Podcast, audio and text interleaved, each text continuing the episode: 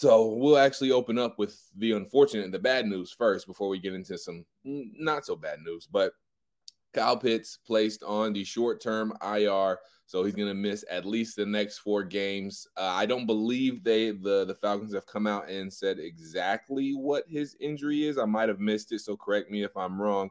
Um, but the the belief is, and it's rumored to be that he has a grade two MCL sprain. Well, we know it's an MCL. That's right. We, we, know, know. that.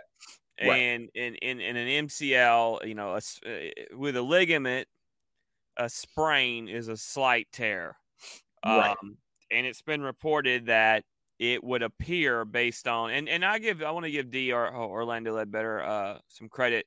He mm-hmm. um he sat down with a um with Dr. Carlos Yaquilas, um, who's an orthopedic surgeon at Cedar Sinai in um in Los Angeles, and based on the timeline that the Falcons have given, which is putting him on the short on the IR, which uh, they did not designate, so which means it should be short term.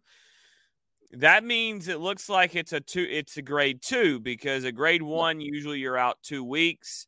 A grade right. three is six to eight weeks, um, and a grade two is two to four weeks. So mm-hmm. this would appear that this is the grade two. Obviously, um, if it is the grade two, maybe he's out a couple of weeks, and then boom, he's you know he's he's kind of he's rehabbing and he's ready to come and he come off. Then he kind of comes off the IR a lot like uh, Cordarrelle did, where as soon as he's off, he's playing the next week. So right. that seems to be what we're looking at um, optimistically. And I will say that an MCL sprain um, like this is not something that you necessarily need surgery for. It normally heals pretty much on its own.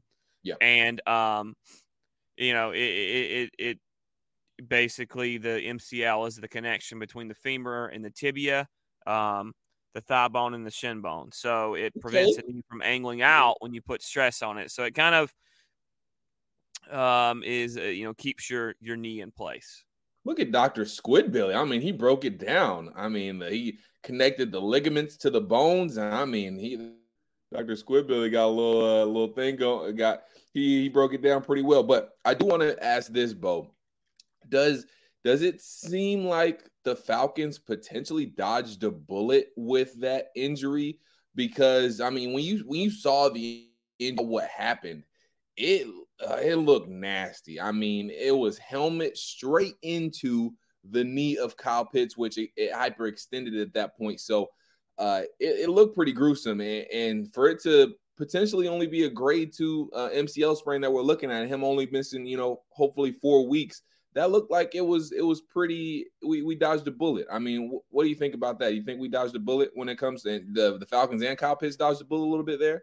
I mean, well, obviously yeah. not getting the time, but no, yeah, you there, look. There's a lot of truth to that. Let's get let's get before. Yes, he did. They did dodge a bullet. Um, because that's a scary injury. Anytime a helmet goes into a knee that's um, planted, yeah, that that can be uh, a lot of different things. You know, uh, everyone immediately goes to an ACL, Correct. and and that is an injury that is not so easily recoverable. I mean, that is an injury that takes surgery. I've I've gone through it. Um, mm. You know, meniscuses or something in there. Meniscus would have been something that would have been probably two to four weeks as well um, if he had mm. torn that, but that would have required some surgery, minor, according to who you ask. But for everything I've seen now, meniscus on its own is, is minor. But yeah, they absolutely dodge a tear. Also, uh, I mean, scare. Also, I want to, I want to. I've heard some things written and said and yes. they're very disturbing to me. Oh, and I okay. and that is that Marcus Mariota is to blame for Kyle Pitts' injury. And I want to set the record what? straight here. Yeah, I mean, look, people talk that people that eh, you know that oh he threw the ball and he, we shouldn't have thrown the ball where he did. For the record, um, the throw was on target and hit Kyle in stride. Kyle took two, three, maybe even four steps, strides, whatever you want to call them, before Eddie Jackson um, launched into his knee. Uh, this wasn't. I also don't want to call it a dirty hit either. I want to no. be real honest and upfront. this was a football play, yeah. and it was an accurate on target throw, which accurate and on target is a, the same thing pretty much, but it was an accurate on time, on target throw to. Pitts, mm-hmm. who caught it in stride, running out of a little little slant, little angle route, whatever you want to call them. You know, uh, wasn't really a, I mean, wasn't really a crossing route because a crossing route is a lot of flatter route, but that was in you know a little slant route, um, deep slant, whatever you want to call it, and it was uh everything was fine. And Kyle caught it in stride and took three or four steps before he was hit. But to that point, I don't believe it was a dirty play either because Eddie Jackson is on, you know, he's a six foot, 200 pound defender, 205 pounds, trying to hit a six, you know, take down a six six, 250 pound guy. And right. the NFL is basically, they've they, now we're in this thing where, hey, you can't hit high. So Eddie Jackson hit low. I don't believe Eddie went for his knee. I think Eddie no. was trying to cut his legs more, you know, and when you cut a guy's legs, you're below the knee, uh, yeah. which is a dangerous play as well. Um, or maybe hit him, you know, in the in the upper the thigh, maybe get a helmet on that thigh. I think it was that was actually more more about where Eddie Jackson actually hit him was a little bit above the knee. It was more about that foot was planted when yep. he hit him.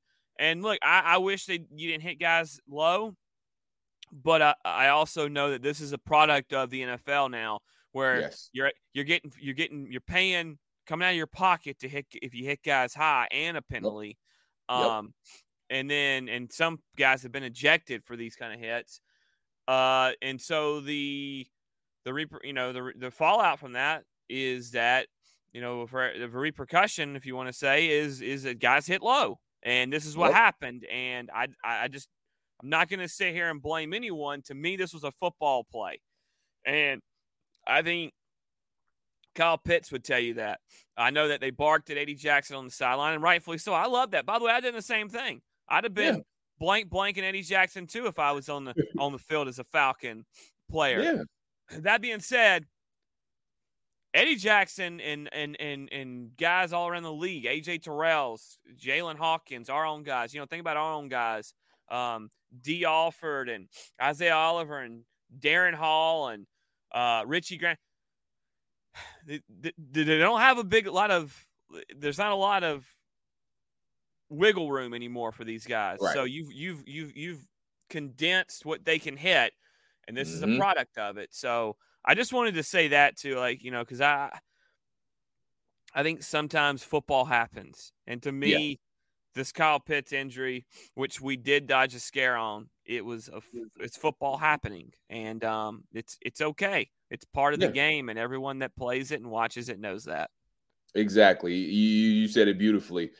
The the NFL, and you know, I'm not necessarily mad at the NFL either, but you know, with the extra repercussions they have taken to protect players and you know their their brains and their heads, and you know how they try to limit concussions, they have, like you said, they have narrowed the strike zone on where defenders can hit offensive players.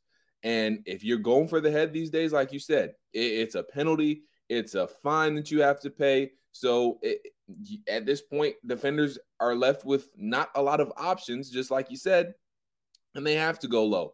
And again, it's the unfortunate thing about it.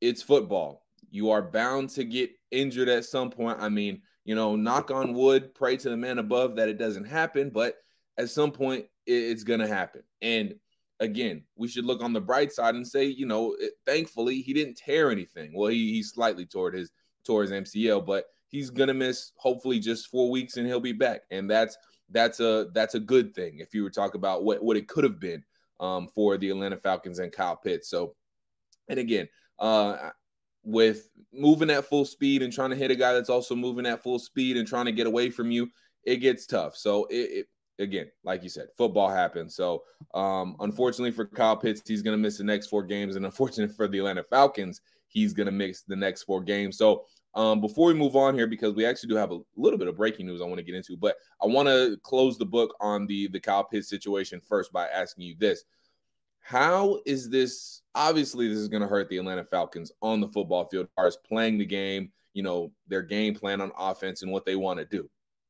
But how much exactly? Let's let's dive into just exactly how this is going to hurt the Atlanta Falcons because, you know, people might see this and might think, "Oh, well, they weren't throwing to him anyway. Like he wasn't doing anything this year anyway." That's ludicrous because it's not even about the fact of whether how much Kyle Pitts was getting the ball, how much he wasn't getting the ball. That doesn't, that's literally doesn't even matter.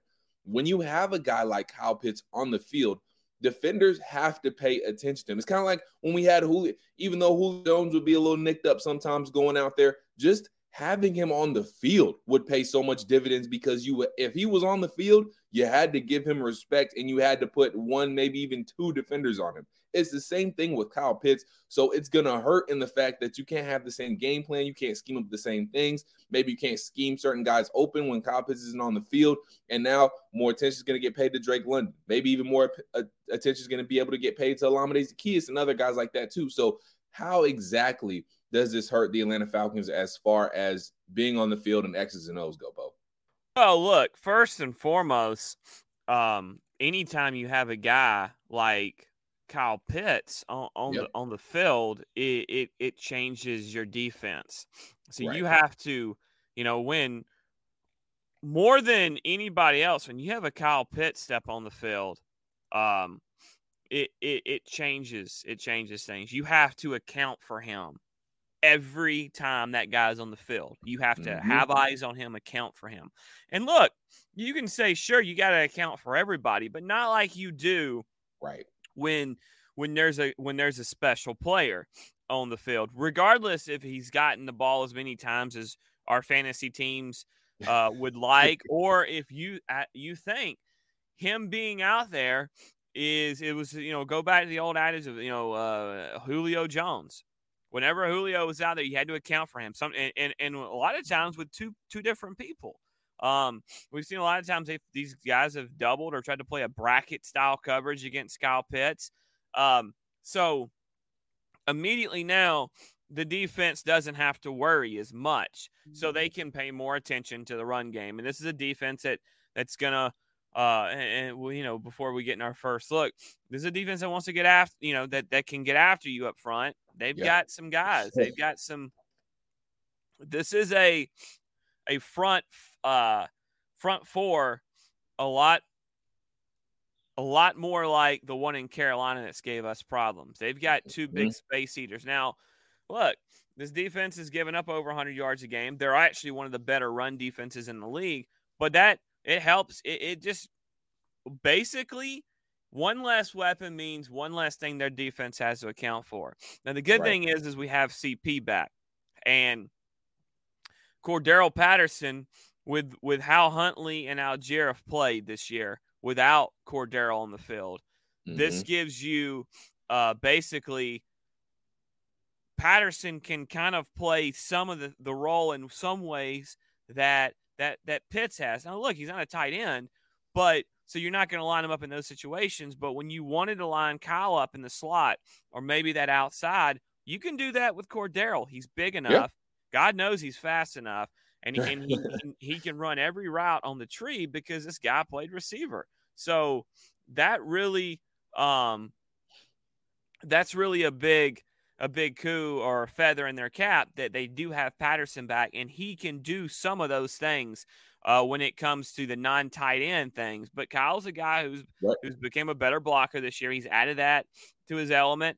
Um, and it, it, just takes away another and another, another weapon, another red zone weapon. It's another thing. Kyle has got, I know he's only got three touchdowns in his career, but two of those have came this year, and they've right. been in the red zone uh, in, in goal to go situations. So that being said, he's his size and strength and ability and has really came in where there. And by the way, let's let's talk about it. You want to talk about scheming? Um, the touchdown last week that Drake London called.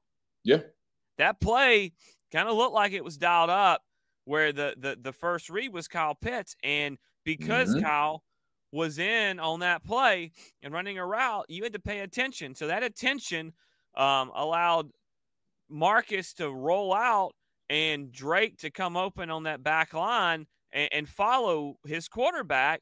and boom, you created a play. Now, I'm not saying that was all because Kyle's on the field, but it started there. And right. and because they're not going to leave a guy like Kyle and Marcus scrambled, um, you know, Drake was able to, to, to come open. So, look, it, you never, anytime you lose a big, a big play guy, a big bodied receiver with speed like that, it, uh, it hurts your offense.